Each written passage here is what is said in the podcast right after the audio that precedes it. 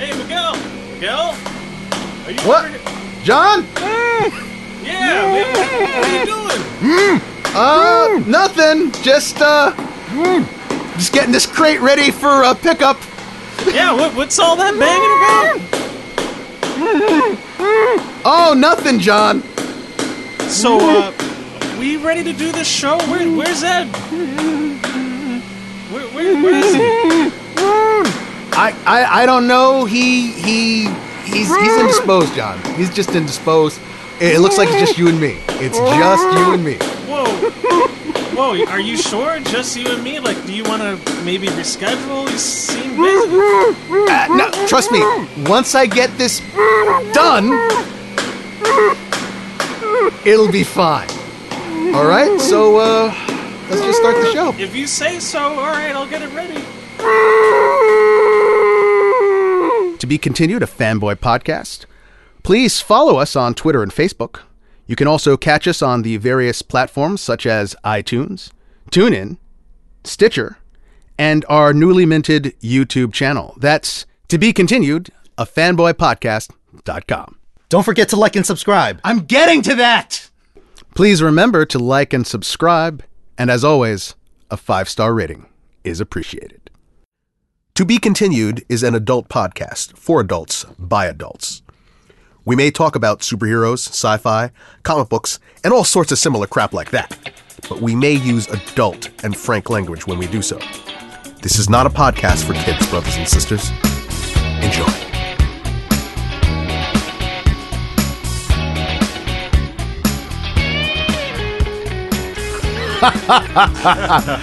Welcome back. This is to be continued, a fanboy podcast covering your fanboy passions. You're not going to learn anything, but if you stick around, you just might have some fun. And we are going to have a lot of fun because today uh, this is a two-man aircraft, as I always like to say whenever, whenever I'm co-piloting with John here. Uh, Oh, yeah. as you uh, may or may not have heard, Ed uh, Ed is indisposed. Dun, dun, dun. He might have been disposed for all we know. what did what did say say uh say say John, Yeah. who uh whose chopper is this? Uh, it's not a. It's not a motorcycle. It's a chopper. Whose chopper is this? Ed. Ed's. Who's Ed? Ed's dead, baby. Ed's dead.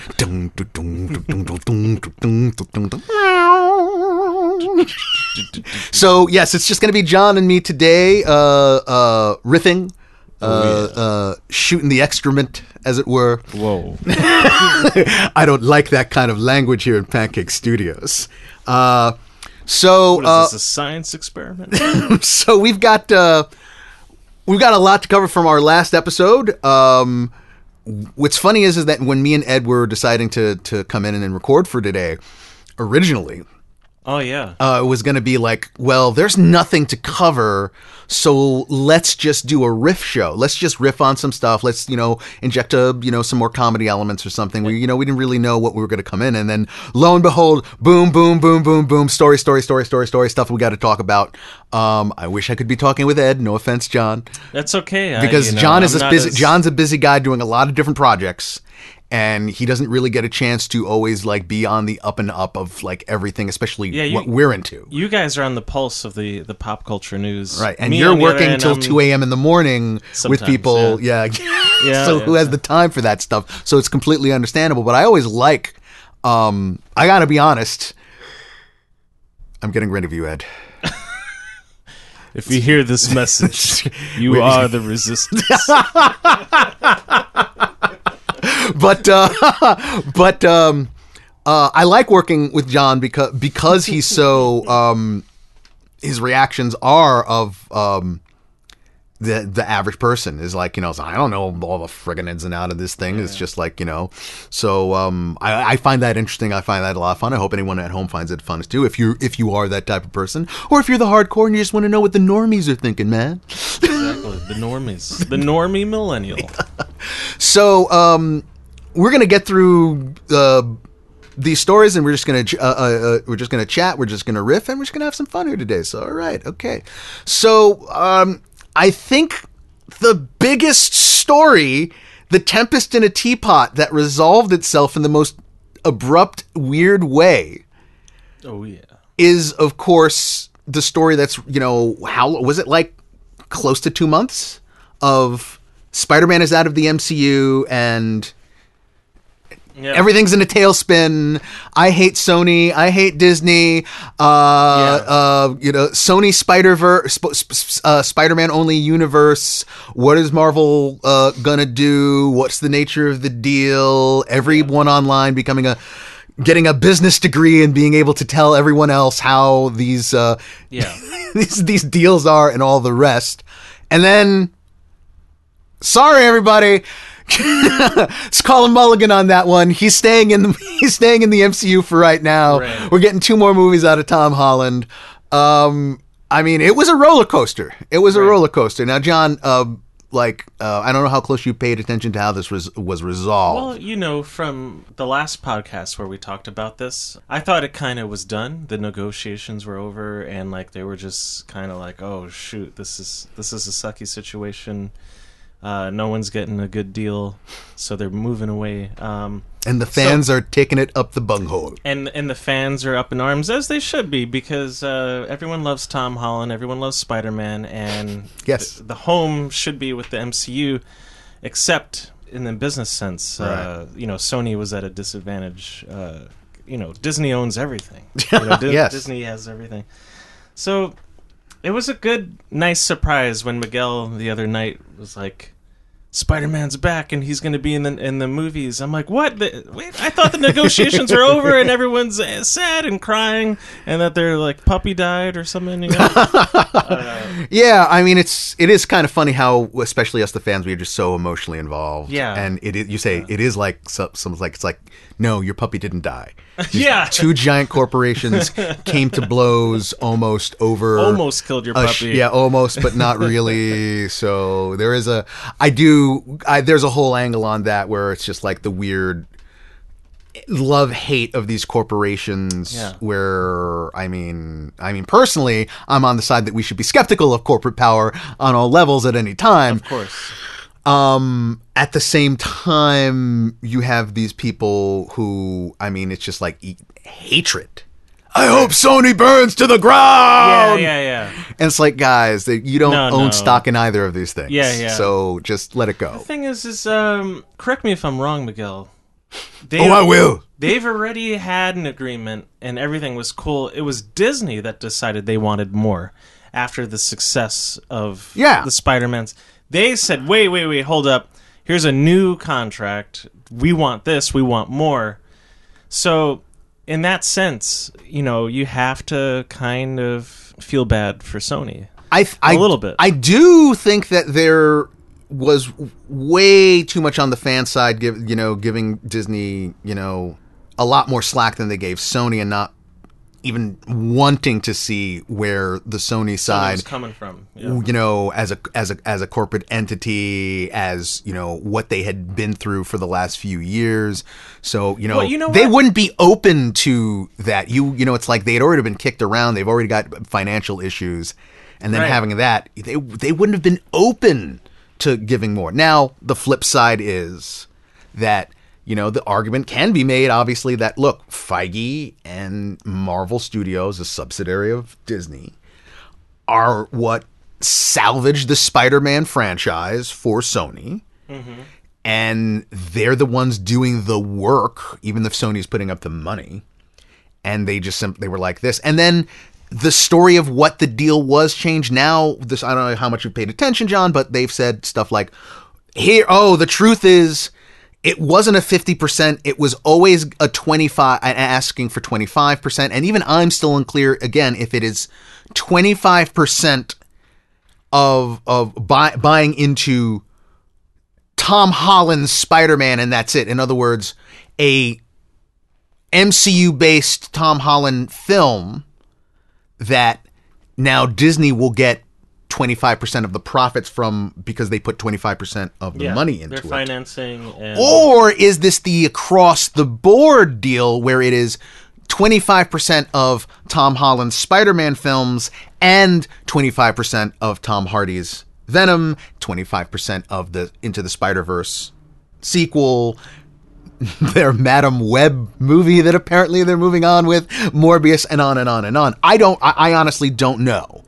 Um, but the key thing that came out this week is I don't know if you paid attention to the fact that as much as whatever corporate shenanigans and back and forth with the lawyers, I, I assume, and negotiations, that apparently Tom Holland was a gigantic factor.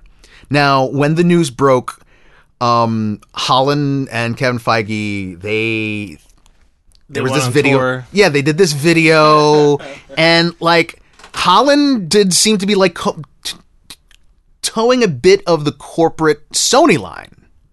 And then what we learn is that he actually apparently went to the the head of Disney. He went to Iger, and Tom Rothman, Sony's head honcho, and basically like told them, "Look, there's this giant uproar. The fans absolutely do not want my Spider-Man out of the MCU."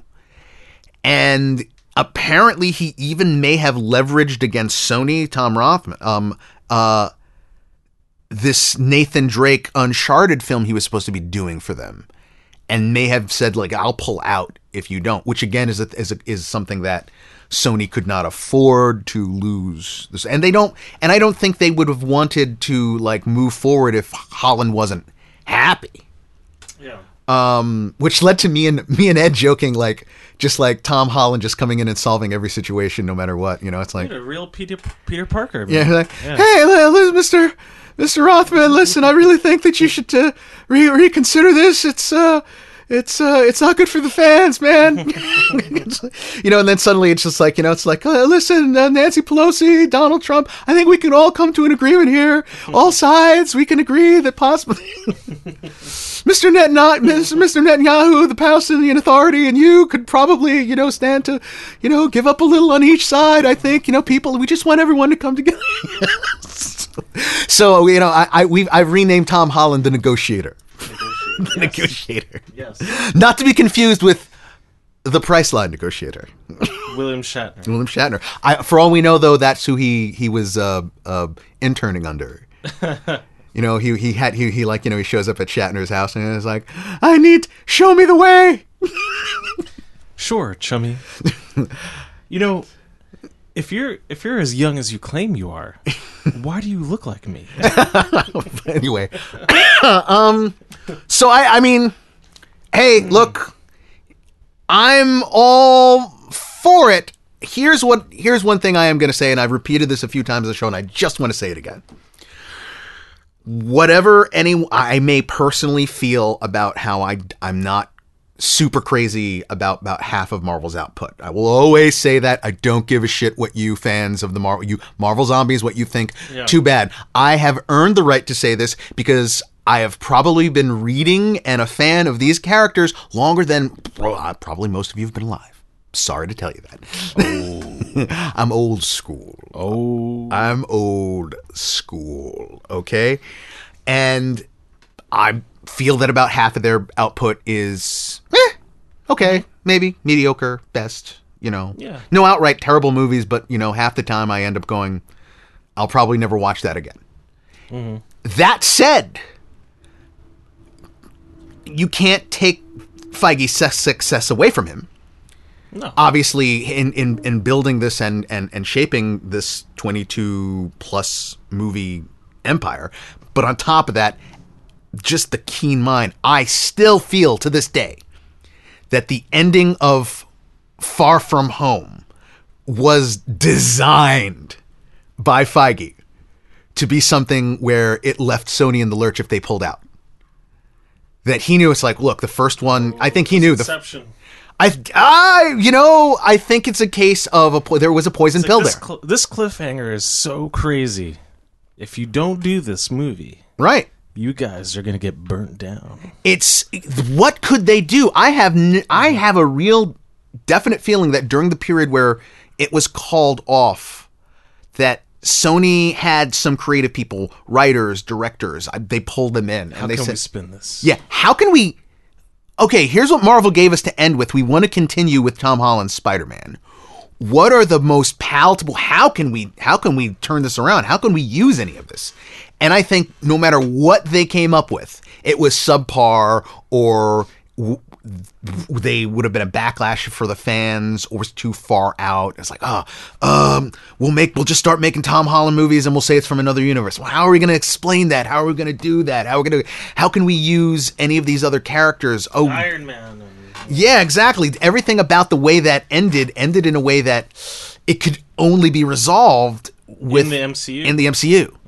And you know, uh, kudos, Kevin. You knew what you were They doing. spun a good web. I will hurt you, John. I will hurt you if you make a pun like that again. but um, look, I'm happy. I think that this.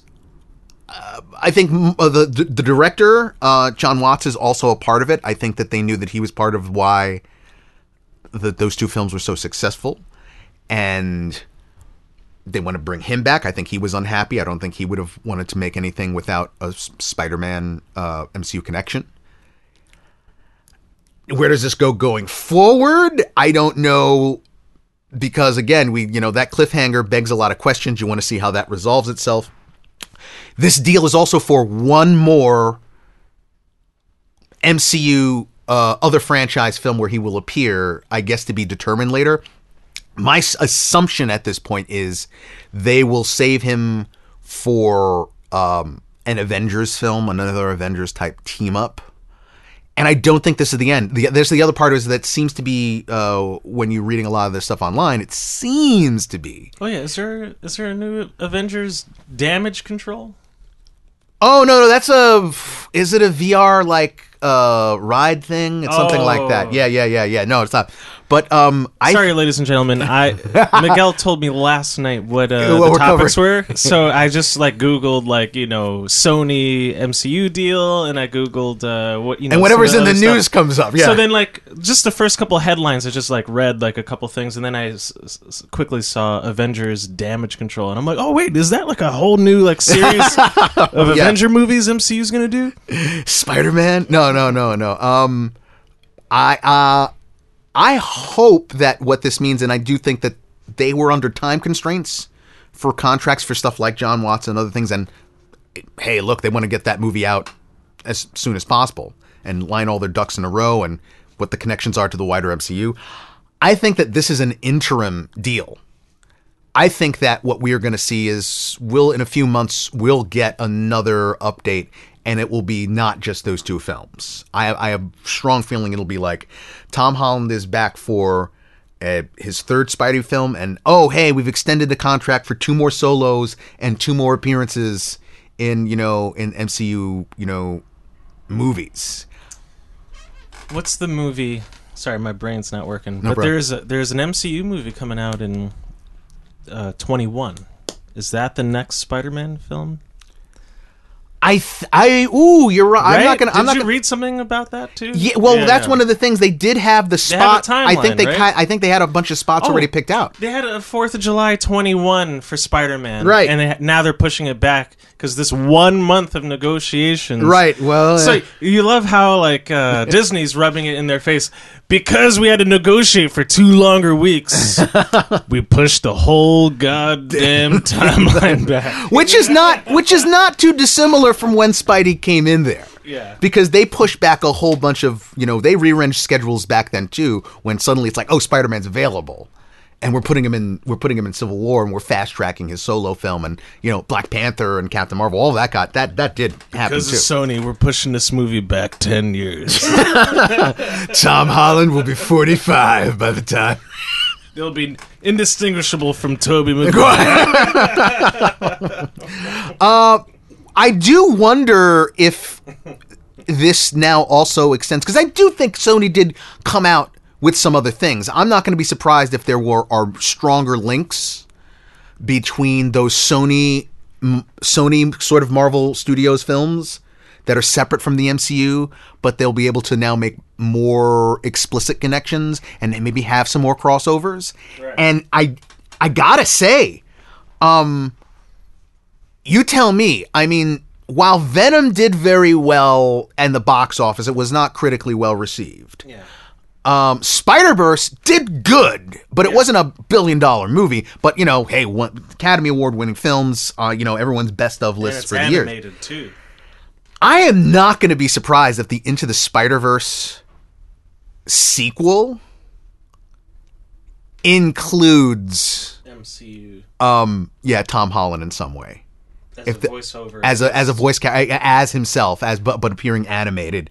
And I honestly also you mentioned Tobey. I think the greatest thing they could do for an Into the Spider Verse sequel is, is to bring them all back. original Bring 'em all back. Sony Have- Spider-Man. Yeah. yeah have have have Tom have Tobey have have Andrew Garfield. You know, and you know, put him in an put cool. have him in an adventure with Miles and and and and Spider Gwen, and you know, just you know, have you know, have have fun with it. I think that you know, which is in the nature of that franchise. The Into the Spider Verse is yeah, it's it's animated. animated, it's fun, it's breezy, but also covers some things that I think um I think as we can Honestly, the, Into the Spider Verse is the best Sony Spider-Man. I've Into the ever- Spider Verse, in a lot of people's estimations, is the best Spider Man movie. Period. It might be, but Tom Holland's MCU Spider-Man Obviously, made great. more money and made It's a lot more great. money. Yeah, yeah. So I put him almost neck to neck. I would put Tom Holland just above it, but definitely the best thing Sony's ever done with Mm-hmm. yeah, Spider-Man. yeah, definitely. Now, um, uh, tra- um, taking a transition into something else. I don't know if you've seen this or not, but um, similar to that is what's going on in the CW's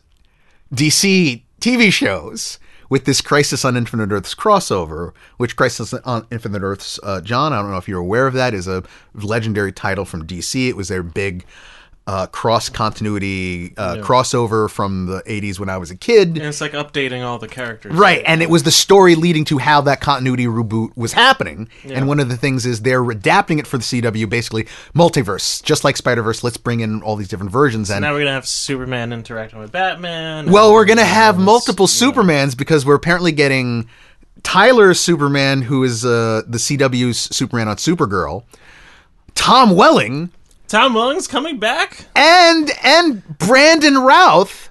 And Brandon Routh is appearing as a version of Superman known as the Kingdom Come version of Superman, and you're not familiar You with know, I Kingdom might, I might get some flack from your, you know, your your friends, uh, but I love that that Smallville's Lex Luthor. I thought he was a good teenager. John, the best parts Was of Smallville was always Rosenbaum That's and name, the, his Yeah, father. yeah. Okay, Uh, it was it was always Lex and Lionel on that show. The Glover, Yeah. Glover and Rosenbaum, those two guys are phenomenal performers. Are they I- coming back too?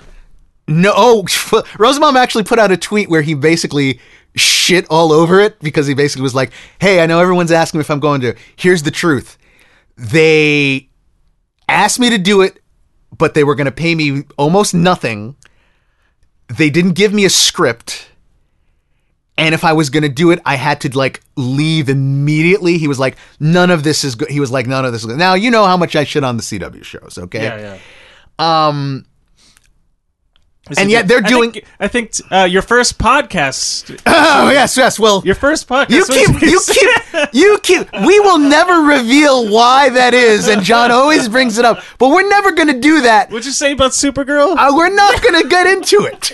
Anyway, so um, they're doing that with like you know similar Spider Verse having all the versions, and you know one of the big things out there now is there's a picture of Brandon Routh in this pretty good. I mean, the CW's costumes, um, for the most part, are pretty good.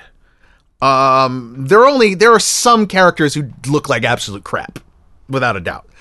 Uh, but for like the big names, Green Arrow, Flash, they they look pretty good. And here they have Superman, and they're doing Brandon Routh as the older, gray-haired um, Superman uh, with the black uh, uh, field uh, S, and it looks ripped right out of the page. He looks good. I've always liked Brandon Routh. Um, I think he got a raw deal uh, personally because Singer's his that Superman Returns movie is just it's boring. It's lifeless. It's um, and it's not because it retreads the Donner films. Uh, it retreads the Donner films in the wrong way. You could absolutely have done a good Donner reboot film and kept all of that, kept the music, kept the styling, just updated for today. But st- that movie is boring. It's just boring. Um, but he's there. I think he looks really, really good. Everyone's going crazy about it now. Ask me, John. Miguel, are you going to watch the Crisis on Infinite Earths uh, crossover on CW? Miguel, are you gonna watch the Crisis crossover on uh, the CW? Hell fucking no. Never. Not if you paid me. Really? I mean, even though you know it's gonna be a train wreck, but can't you help but not watch a train wreck? I no, I'm one of those people I can. You Can't. Uh, You know what? I know this train wreck is about to happen. I'm gonna enjoy this coffee. Exactly, pretty much. I that doesn't. My name is Paul, and that shit's between y'all. I, I no, I I that those shows have never been good, which is a shame because like Ralph, there are some real there are some good performers on those shows, and there's some really mediocre performers. But the writing has always been absolute crap. The the the the way that they formulate these characters is crap. The presentation on so many like you know again I always I'm sorry if you out there and you enjoy those shows. Hey, good for you. I don't. And I personally think that f- many fans are just it's my personal opinion, I'm sorry. They give it a pass powers and costumes. I get a weekly show that gives me powers and costumes, and as long as I get that, um, they're satisfied. Yeah. And they and they always wave off. It's like ah, it's not. Uh. It's like well, if you, you people admit that it's not good, Yeah. I'm like, well, I'm not going to waste my time. I'm just not. And you know, I gave them their shots. I gave them long periods. I watched seasons of those shows, and no, no, done, gone, not, not, not gonna, not You gonna. give it the the old five episode test. Some, some even more, man. Flash had its hooks into me. Flash had its hooks into me, and I, uh, I kept going. And it's got to get better, right? It's got to be- get better. And then eventually, I was like, oh, it's not. It is always going to be this convoluted, poorly written nonsense. I keep throwing back to past shows, but let me let me guess who I am. So let me get this straight. You have a vision of of an enemy that's power negates your own, and your girlfriend is in trouble or whatever. And then you meet this powerful character. yeah, I get a little. Uh, yeah, yeah. I get a little testy. I get a little testy. I definitely get a little testy. I can't help it. Um, but I have a sense of humor about it. That's No, the- it's great. I loved it. I loved it. No, uh, I think the only CW, not not the only, but I gave Gotham a little bit of a chance. I thought that was okay, but I only saw the first season though. I didn't. I always, you know what? People were like, "Oh, Gotham's second season was better," and I always preferred the first season. That's just me. Yeah. Um, I I liked it was more grounded. It wasn't as wacky. It wasn't as you know. I felt had better, more teeth. But the but a lot of and people the look. tone was overall serious. Yeah, you know, my mom liked that show. My mom, my mom very much um, enjoyed um, Gotham and the characters and the people. Um, but you know, that's the time we're living when like even your moms are like like into this crap because it's all over the place. It's like there's no there's no there's no hiding from. There's it. no escape. There's absolutely no escape. Now, moving on to our next subject. Um, this links up a little bit, possibly, with our first story about Spider Man. So, again, me and Ed, like, ah, there's nothing to cover. We're not going to talk about anything. And, like, bing! Hey, Spider Man's back in the MCU. And then, bing! Here's a picture of Brandon Routh as Kingdom Come Superman. Bing! Kevin Feige is producing a Star Wars film for Lucasfilm which is like okay now Which Disney owns. Which Disney owns. This ties it all back together. right but even more is that you know sony's whole thing for their excuse remember for pulling was like well kevin feige is too busy they've just got the fox characters back they got the x-men and the fantastic four well, he's going to be too busy doing this. So you know, you know, if, if Kevin can't handle doing you know Spider-Man in the schedule, we're going to have to pull him. Okay, and all people's like, oh, that's BS, that's BS, Kevin. And then suddenly it's like, oh, Kevin is also now producing a Star Wars movie. So in a way, Sony kind of wasn't lying because let's look at this. Um, this I think this story is a springboard for a, a, a wider discussion about stuff is there only one Kevin Feige, or is there like a series of clones? Does he have robots? You know, it's like it's like Hans Zimmerman. You know who does all the scoring for a lot of these movies? Hans Zimmer. Hans, Zimmer. Hans Zimmerman is unfortunately a composer. He is a composer who had some legal composer. who had some legal issues in Florida. No, uh, yeah, Han, yeah, but you're saying like Hans Zimmer. Yeah, he's very ubiquitous. He's, like he's ubiquitous, band. Yeah, But it's obviously not just him. He has a team. He he uh, delegates things Mm-hmm. out to partners or underlings. right. But they'll still attach his name at the end credit, Right. even if he didn't. And, yeah, have 100 percent yeah. of the input into Yeah. it. But still, John, let's look at what like the like past like year and a half or whatever has been for Feige. I mean, he's still he's still on all cylinders with these movies, right? And you know, we got I don't know I don't want to call them necessarily gambles, but you know, we're now we're now way deep into the weeds of no one knows who these characters are. Okay. Uh Eternals, Shang-Chi. This is Yeah. yeah. Um. Iron Fist. well, yeah, yeah, yeah. um yeah, it's it's it's we're getting into we're getting into that like okay, how much but he's also still producing a Captain Marvel sequel. We're still getting a Black Panther sequel. Um we're getting that Black Widow solo film. And then on top of that, they're sort of making a handful of like what six to eight hour long movies with these Disney Plus shows. And that's all under his umbrella. This isn't like Marvel TV Entertainment anymore. This is all under the, um, the official umbrella of Marvel Studios. MCU should be synonymous with Kevin Feige.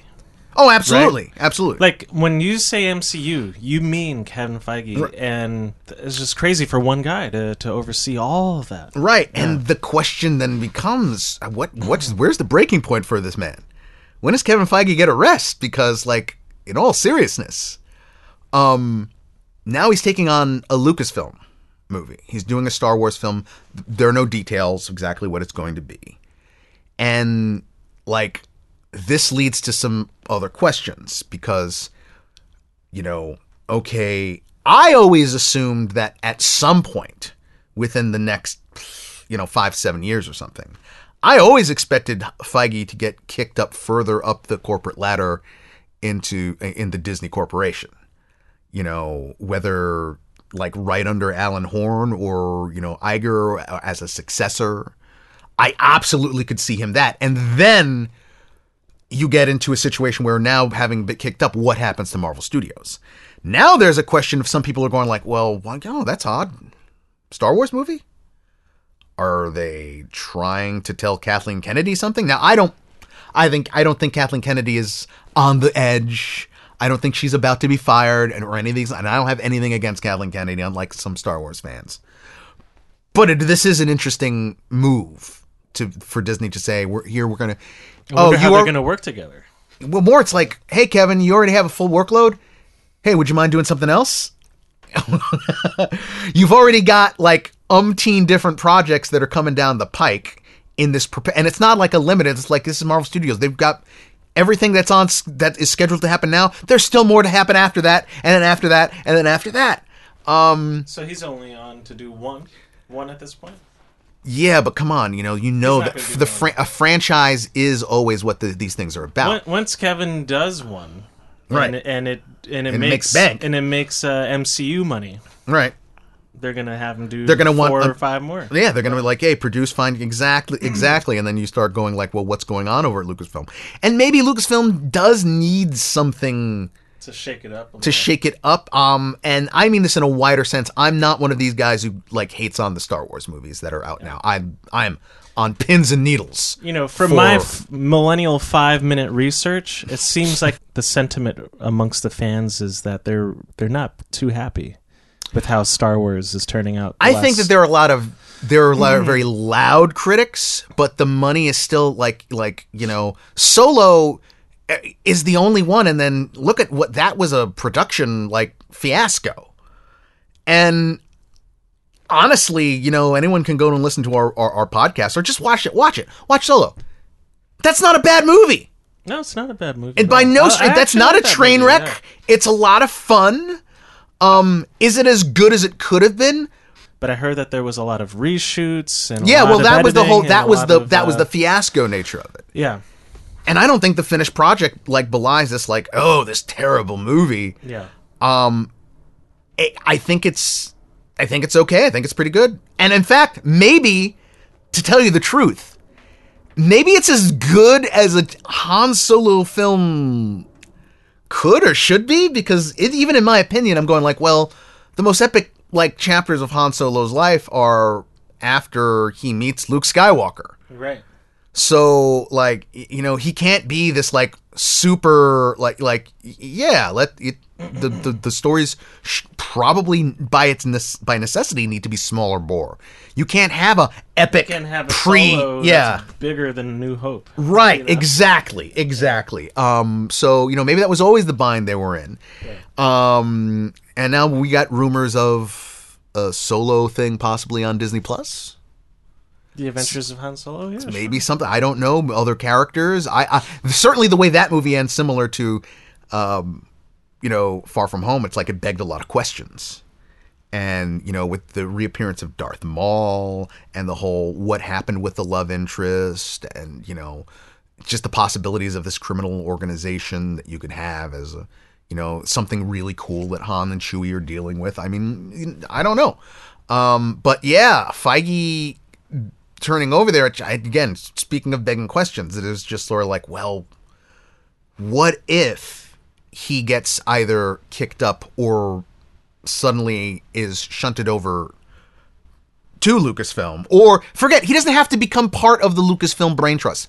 It's just suddenly, oh my God, Kevin, this movie you made made a billion dollars, so we we we won another one in two years, and it's like, well, to make it as good as that, I got to put time and effort into it, but. I got to oversee the Disney Plus shows and I got to oversee what's going on with the Marvel this and then all the ancillary things that I'm sure he still has input in. You were talking about like that damage control thing, that right. I'm sure Feige had some input into that. I'm sure that every time you're going to have some kind of um, use of these characters in some way that's has, you know, wide dissemination, he's going to have input. And well, what what happens then? Um, do, it does. I don't think I've really heard of too many people who are necessarily his like successor types. Like you know, here's this assistant, here's this clutch guy. Right. Um, although I think there are something. I think he has one who's uh, who's been mentioned a few times, but even then, it just feels like you know, you wonder how he does it all, and then how you can add Yeah. more to his plate. Yeah, this will be interesting. He's uh, like a die-hard Marvels fan, and he- actually started out doing a couple of Fox X-Men movies. Okay, let me let me clarify that for you, Claire, brother. Claire, Ben. Claire, Cl- Clarify it is this. The No, tr- but- here's the yeah. truth. The truth is he has an he has an interview where he specifically states that he didn't read Marvel comics as a kid. He did take on production for them. He was working with Avi Arad, in other words, for like you said, for those um, for Marvel productions before they became their own studio yeah. and he did a lot of research on those characters. And he worked with Fox too, and right? that exactly for Daredevil, Elektra, all those things. Which again, I always like to bring that up. Now everyone says, "Well, you know, there was a different." I was like, like, look, he doesn't like he, regardless of what the circumstances were. Kevin Feige has produced some shitty Marvel movies. Yes. yeah. No, but I think uh, I think the point is though he now with a lot of years and experience under his belt, he's become the Kevin Feige we know. To, to to a certain degree, you could say the those failures informed him moving learned, yeah. forward. Yeah. So people are are like because he needed that kind of time and in- incubation into Mm-hmm. The MCU uh, that he won't have that for Star Wars. That some people are a little bit afraid that like Hmm. they respect him, they love him, they think he would do, will do a great job. But because he doesn't have like the 20, 30 years of like Right. growing up in Marvel Mm-hmm. that he did starting with Fox and, and his you know mentors or whatever. and now jumping him into a complete something that complete Is different. a different universe that is different, different vibes that he actually might not do well. He's not in his element. Yeah, you know, you, you, everyone is like assuming, oh yeah, he'll just go in there and like you know, bull in a china shop, bust that up into the right but way. not necessarily. yeah, it very you're you are one hundred percent correct, Jonathan. Um, Thank you. We're gonna call it, that's what that's what we're gonna call that's what we're gonna call you from You now on. 100 One hundred percent correct, Jonathan. Um, uh, moving on to another uh, topic of discussion is something we watched right before the uh, right before the uh, uh, the beginning of the recording session here. Uh, the long anticipated Birds of Prey trailer drops. And John had not seen it. I had seen it. Um, it's it's been out for like over a week at least, and um, I'm just I'm just gonna tell you how I felt about it, uh, and I pretty much echoes what John said to me after he had seen it, which was, um, well, I'll preface this. I hate Harley Quinn. I'm biased. I don't like the character. I have never liked the character, and I like the fan reaction to her even even less. the people who hold her up as something, as you know, the people who like that relation, who don't seem to get that that is the an insanely toxic relationship. That there's nothing cute or funny about this character. She is the cabana girl for a serial killer. Point blank that she's kooky, has a kooky voice, and you know, this very forced, you know, everything about it is forced to me. Mm-hmm. Doesn't change that. So I don't feel sympathetic towards her. I don't find her interesting. Um, and you know, she's one of these characters that you know, then suddenly they, you know, they inject her into the comics too. And it's one of these deals where they have to prop her up. So, like, you know, there are issues where Harley Quinn, you know, is taking on Nightwing, Batgirl, Rob, and all, and you know, and like just handling them. And I'm going like, no, All at the same time. yeah, it's just you know, and then and then there's just this other stuff that's like, you know, what the real appeal is, in my opinion, and it's all Yeah. sex appeal. That's what it comes down to. The character has been, Yeah. the character was oddly sexualized right from the start in the Bruce Timm original Batman 90s series.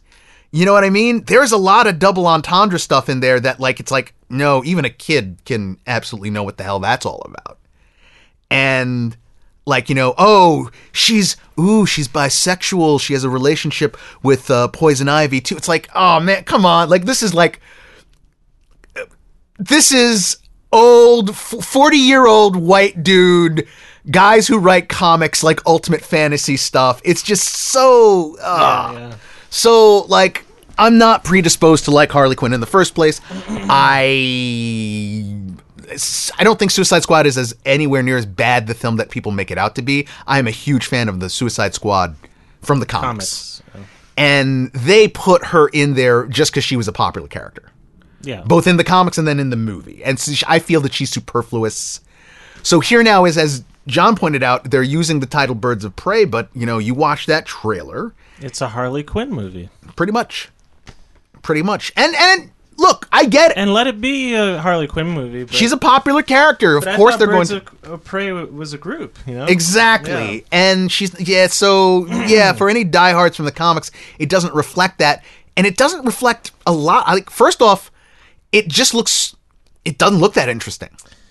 I have to say, aside from like the the visual effects and like maybe some of the outfits she's wearing and everyone's wearing, Mm-hmm.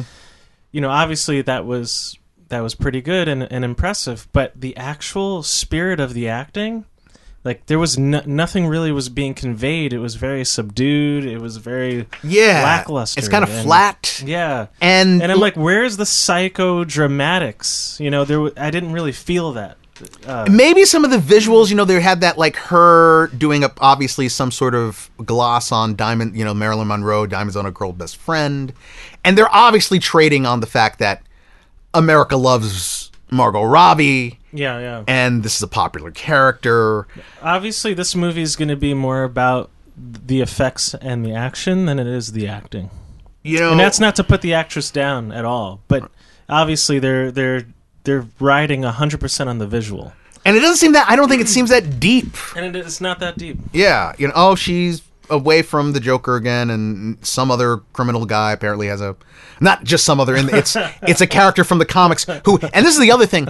There is a there is a definitely a feeling of this. As I told John, I said this is thoroughly in the Suicide Squad Vain. vein of of DCEU movies.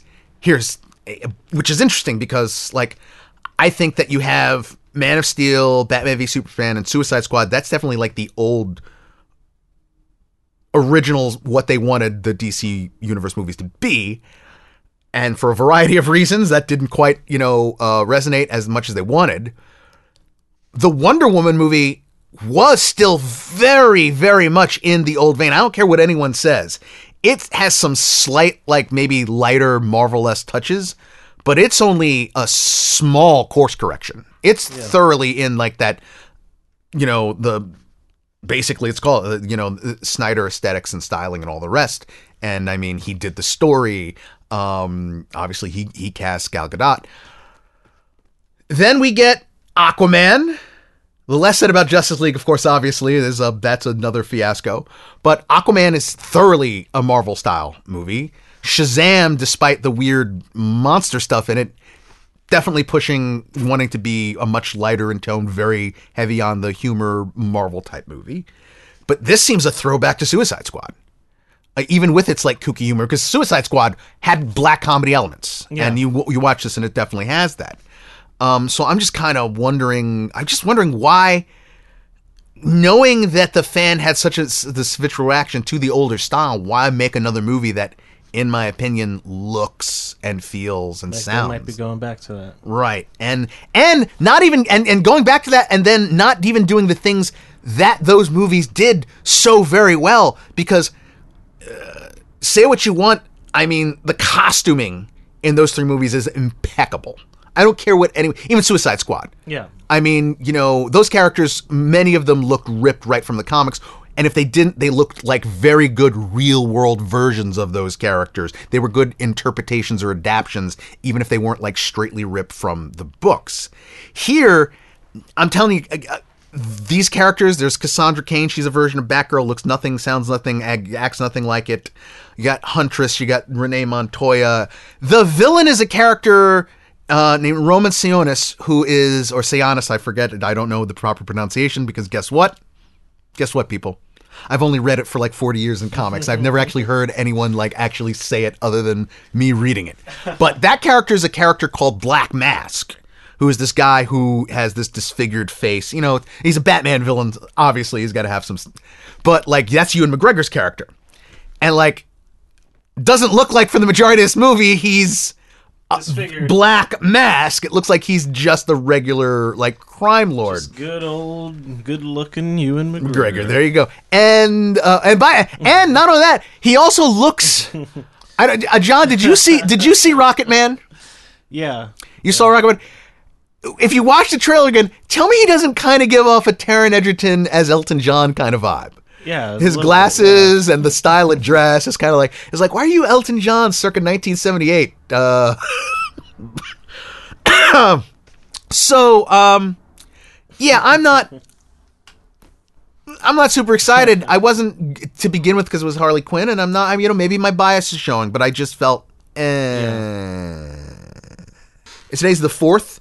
The Joker movie from Warner Brothers opened on the third, starring Joaquin Phoenix, uh, directed by Todd Phillips. Now, I didn't get a chance to see it yet. You haven't. Ed hasn't. Um, now there is some controversy around this film Uh, because there are a lot of critics who are Disappointed, right? no, no. People are I- people are saying somewhat similar to what you're what you were talking about with the female characters before. They're saying this is a there are good performances. This is a well-made fumi, movie. I'm not sure about the message.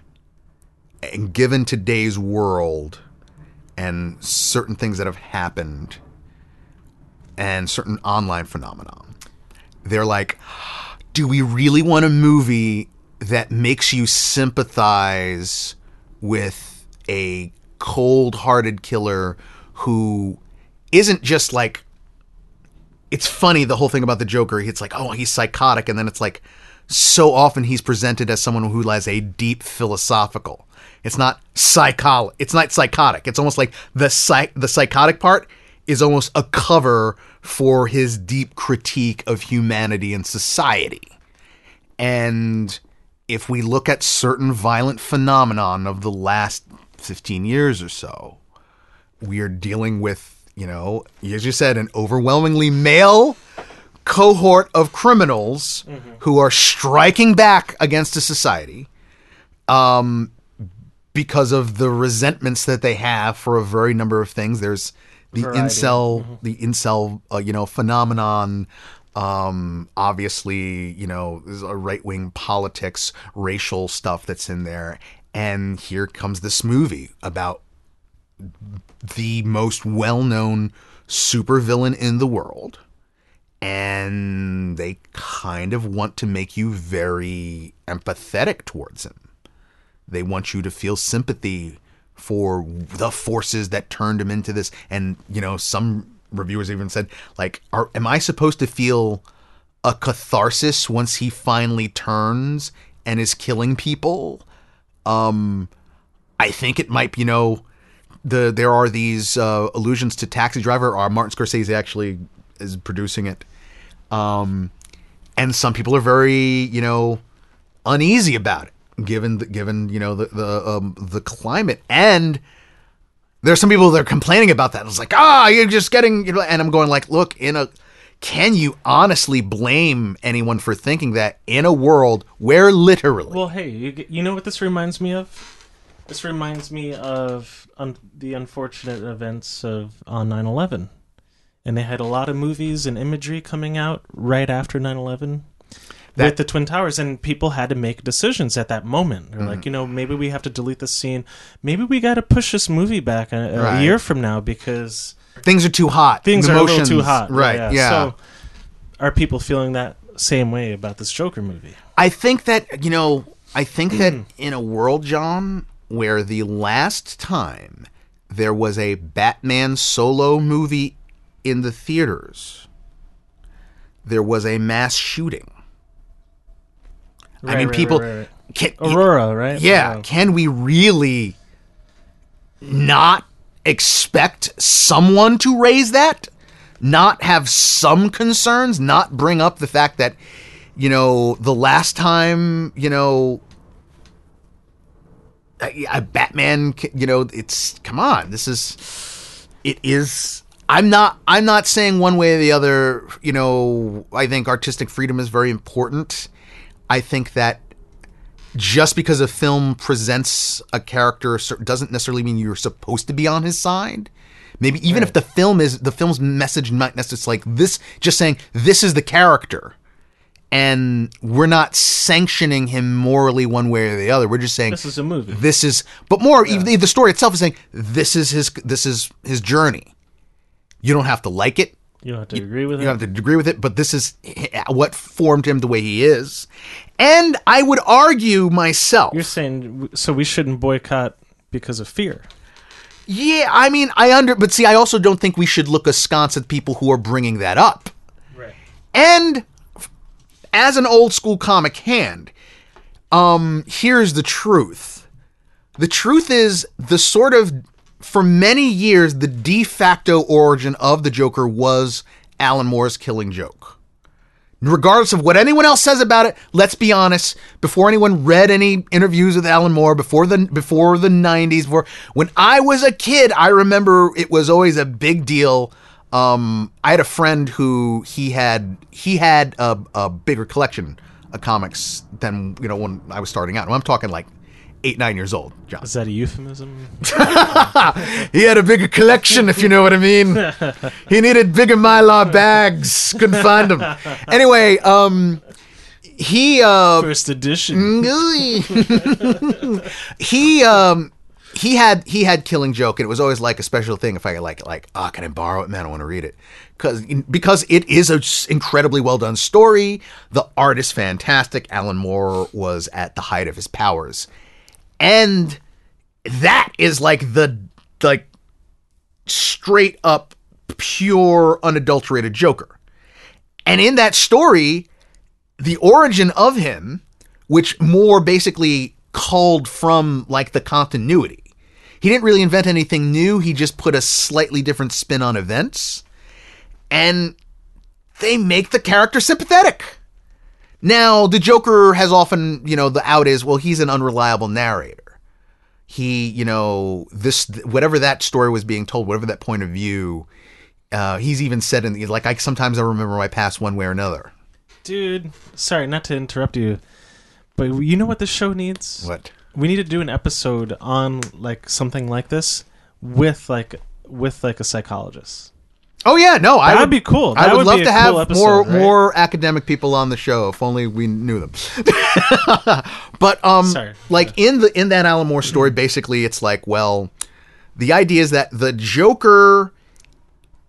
It's similar to probably a lot of the origins that you're already familiar with from like the Batman 1989 Yeah. or Mask of the Phantasm or you know so on Yeah, and so my forth. yeah, my big introduction to the Joker is the Michael Keaton. Right. uh, Where Tim in that Burton one, you know, they switch The things. They make him the yeah. murderer of the Waynes, and then like Batman, um, you know, there's a slip and he falls into the chemicals. Well, it's different in the origin. In again, in that Killing Joke, which was again, like I said, kind of the de facto origin for 20, 30 years, wherein he is a sort of a down on his luck guy. All right, so you know parallels. Obviously, they're drawing from some of that stuff for this Joker movie, who was kind of a failed stand up comedian. And he had worked, he had a certain brilliance in chemical engineering and stuff like that. And he had a wife, an expectant baby, and he's desperate to be this great stand up comedian. Um, he's failing at it. He needs money. The wife is pregnant. He gets involved with this this criminal operation and basically the idea was oh you know there all these supervillains are showing up in gotham batman's just starting his career and they come up with this idea called the red hood the red hood gang. And the basic idea would be like oh well you know this guy we give this hood with this cape to who to a different person and we commit crimes with no rhyme or reason. And the truth is it's because like it's a different guy. It's, a, different and it's decoy and it's a different guy every time. Yeah. what it really was is they were setting up patsies right so they get him involved in this crime you know that he's supposed to you know break into this chemical plant i think a place where he had worked. And then it was like um you're in and he's doing it for the wife he's doing it for the wife. And then suddenly in the one day everything goes to crap. The wife dies um because of a faulty uh, bottle heating thing or something. Like she gets electrocuted. Really? Wow. And the wife is dead the baby's dead and he's like the only reason i did this was for that. And then the mobsters are like "Mm, there's no backing out. You're still doing this job. He ends up doing the job. In the middle of the job he's got the red hood thing on so his face is completely covered. So batman doesn't have any idea who this guy was before. It's not like he recognizes. Boom! Batman shows up he is so scared, so frightened. Uh, you know, during the during during as Batman stopping the, the the robbery, he falls over into the vat of acid, and then he Batman isn't able to you know stop him from from from from falling. He gets washed out of the you know like through a drainage system, like you know into the bay. He wakes up, and when he gets out, you know he looks at his reflection in the water. And just everything crashes in on him at that one moment. That everything that has He happened starts laughing. and he starts laughing that and the and the Joker's born, and it's this guy who just like my life's a joke. Everyone's life is a joke. Look at look at the look at the look at the ridiculousness of of what brought me to this point, and then thus is born Batman's greatest nemesis. Blah blah blah. Okay, but that story has some sympathy to it. That story has some understanding to it, and I don't know. I mean, I like see a wife and kid in the preview. Right, yeah, they're going for something different here, and I mean there are and there are also questions of what is this about? You know, what is this movie talking about in terms of how it's presenting people with mental health issues? Um, again, there's a sort of like, well, is this a rise up and throughout the elites thing? Because it is, it's all about this guy who's like, you know, the state has failed him. Uh, we're dealing with like Mental a health mental failed failed him exactly, and you know, and Sounds like me. and he gets A little bit of Joker in everybody. hey, hey, hey, Mr. Joker, Tom Holland here. Listen, I don't know if you and Batman could just sit down and like figure this out. I think we could, you know. He's a psychopath. Wait, sh- sh- you look, you look kind of familiar, kid. There's no negotiating with terrorists. so I don't, I, I don't know. I'm s- let me put it this way. I'm 100 percent want to see this. Uh, you know, apparently it's really, really well done, and if Phoenix is a powerhouse performer. Um, I think it raises other questions He of what. Yeah, crazy. Yeah. Now, here's the question: How does what are the, I think that this is an interesting thing because I think it tells you what Warner Brothers is doing with DC, and it comes down to this: they're doing DC the way DC is in the comics, and I know people are going, "No, they're not." All right, put your pitchforks down. I know, and the torches. I know how it is. Let me finish before you start burn me at the stake here. I mean that they're doing it as DC Comics in the sense of this. Marvel has always had a much. Well, not the serious. Marvel has always had a much more focused continuity. Um, yes, they've They had, had a broad. they- They yes, have a broad appeal, though. yeah, yeah, yeah, It's yeah. four But, as but- you said, four Right, I, I'm talking about the comics though. Yeah, yeah. And it's this sense: Marvel Comics has always had a very like, yeah, they've had their alternate futures and you know th- that kind of stuff. And yeah, there's a Marvel multiverse. But to be honest, it's always been just focused on one Earth, one universe. Pretty linear. And yeah, it's it's straight, very straightforward. DC, because it was around for longer periods, because by the time Marvel had come along, they had already been in, you know, their continuity actually technically stretched out to 1938. Right. They did their reboots and differences, and, and so by the time literally the 60s showed up, they were already into like, here's Earth 1, here's one Earth lifetime, 2, yeah. here's Earth 4, you know, so on and so forth. A multiverse with multiple interpretations of these characters, multiple continuities. And I kind of think that that's their approach. I think that they're going, yeah, it doesn't, you know, Marvel, let Marvel's approaches. Here are the Marvel movies. Now here's the Marvel streaming shows. Like originally for a long time, remember it was like, oh, the Netflix shows are definitely in the continuity. Now that's kind of, uh, we don't really know whether that's true or not. But definitely now they're like, no, no, no. Definitely the Disney Plus shows are in continuity with the movies. It's all one thing. Whereas it seems Warner Brothers are going like, DC has always been like a billion different universes. So let there be the CW shows, and then let there be the Man of Steel, you know, Wonder Woman movie, Aquaman, Birds of Prey, Suicide Squad, DC movie universe. But we also have one offs like the Joker. We'll have alternative universe takes on this thing or that thing or whatever. Um, really multiverse it up because I don't think in any way you can fit this version of the Joker into any of the previous movies that have come out yet so far. Um, and I don't know how you're going to fit it into movies going forward. I do you I mean like we've got we've cast Robert Pattinson as Ben Affleck's replacement and you know and whenever that movie is actually going to get made or whatever. I mean it is going to get made. It just seems to be moving really really slowly. Um but they have cast other people. It's getting made. But like I don't think Joaquin Phoenix's Joker is going to be the Joker. The timelines don't even match up because that movie seems to take place in the 80s.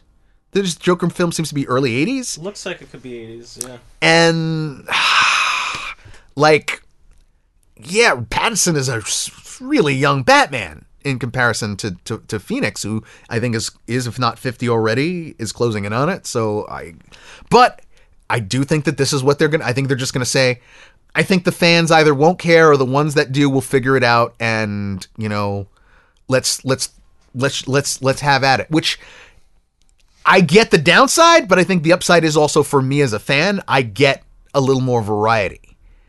I mean, you're never I don't think you're going to see a Logan from Marvel Studios, but I think that this Joker film is in that vein. I think that you can like that's what they're going to go for. I don't I mean that's just me. That's just that that's just how I see it. I think they did this build up with the Justice League, and they got this all star cast, and it wasn't as good as they wanted. Well- but then they did. Then they did a solo Aquaman, and I was like, "Oh my!" It's a billion dollar movie. Wonder Woman's So- got yeah. Yeah, and Wonder Woman's. So I think they will. I think the strategy is to just make strong one offs, or you know, single character focus. And and and I think uh, I do still think that the team ups and stuff are going to happen. yeah, I just but they're they're not putting all their eggs in that basket anymore. Probably like. not, Yeah, yeah. probably not. But at the same time, you know, Avengers Endgame money. If they like, if we could do that, if we could do half that. I mean, come on, you know, we can do half Avengers Wow, Endgame what, money. what is uh, Endgame money now today? Is that like two billion? I or think it's like two billion. Yeah, Wow. yeah. So like, Whoa. yeah. No wonder why everyone. Yeah, exactly. It's like people like they rush toward for greed, and it's like, yeah, they're a big corporation. Of course, they rush towards it for greed. What do you? Would you? Um, I don't know. Is there anything uh, off the top of your head you want to cover? off the top of my head. Um, no, other than when are we gonna do a Dragon Ball Z show? Uh, there's no news, and There's there's, not. no- I mean, there's- there's a there's a there's a cult fan base, but it's not. I guess it's not that big of a fan base for you to want to cover. I don't know. I look, look. I have a, I, I, if anything, I have a minor in Dragon Ball Z studies. A minor. I'm not ever going to pretend like I'm the ultra uber uber fan, mostly because for everything in it that I like. you sound constipated, John. right. Over nine thousand. Yeah, there's a lot of there are also a lot of issues. As I've always said, I come to Dra- Miguel, you gotta look deep down inside yourself and then find a fire to beat Frieza. You gotta believe in yourself, Miguel. But John Kai, Bull! you gotta look deep down inside yourself and then find the power to defeat Frieza. hold hold on, John Kai. I want to eat a lot of noodles.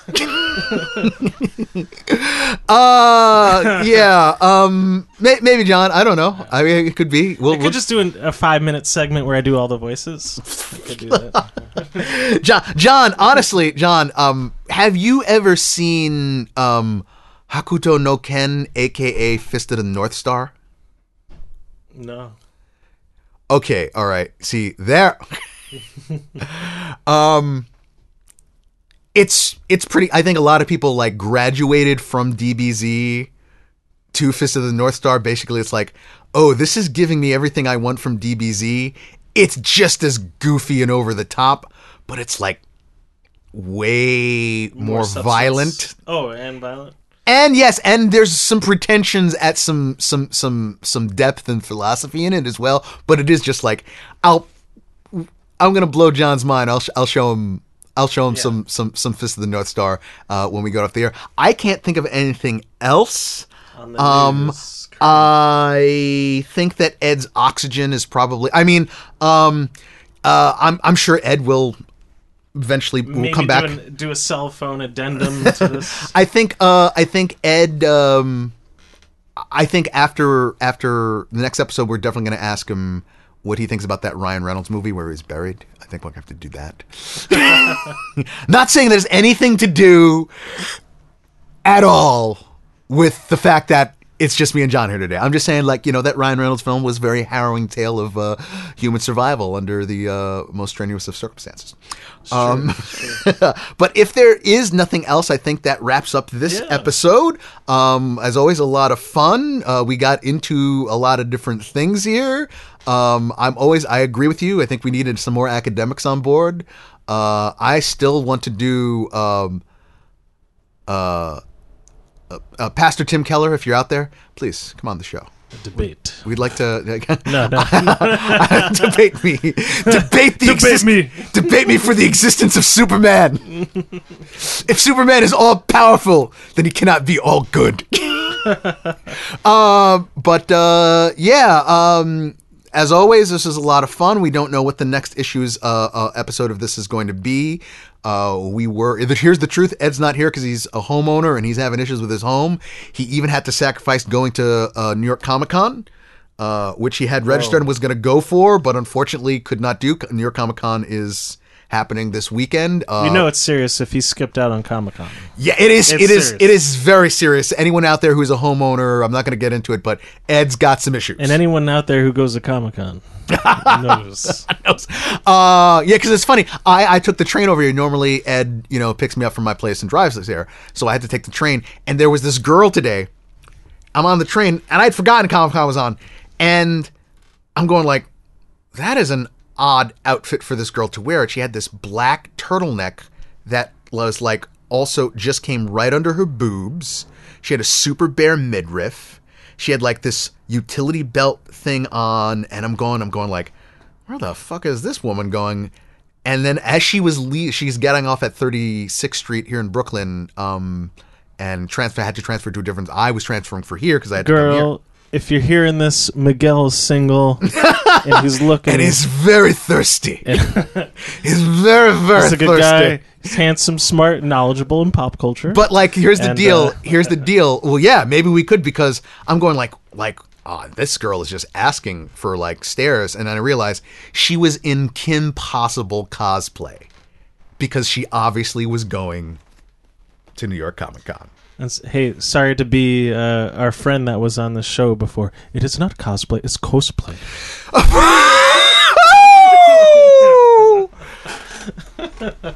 uh, And the correction, correction.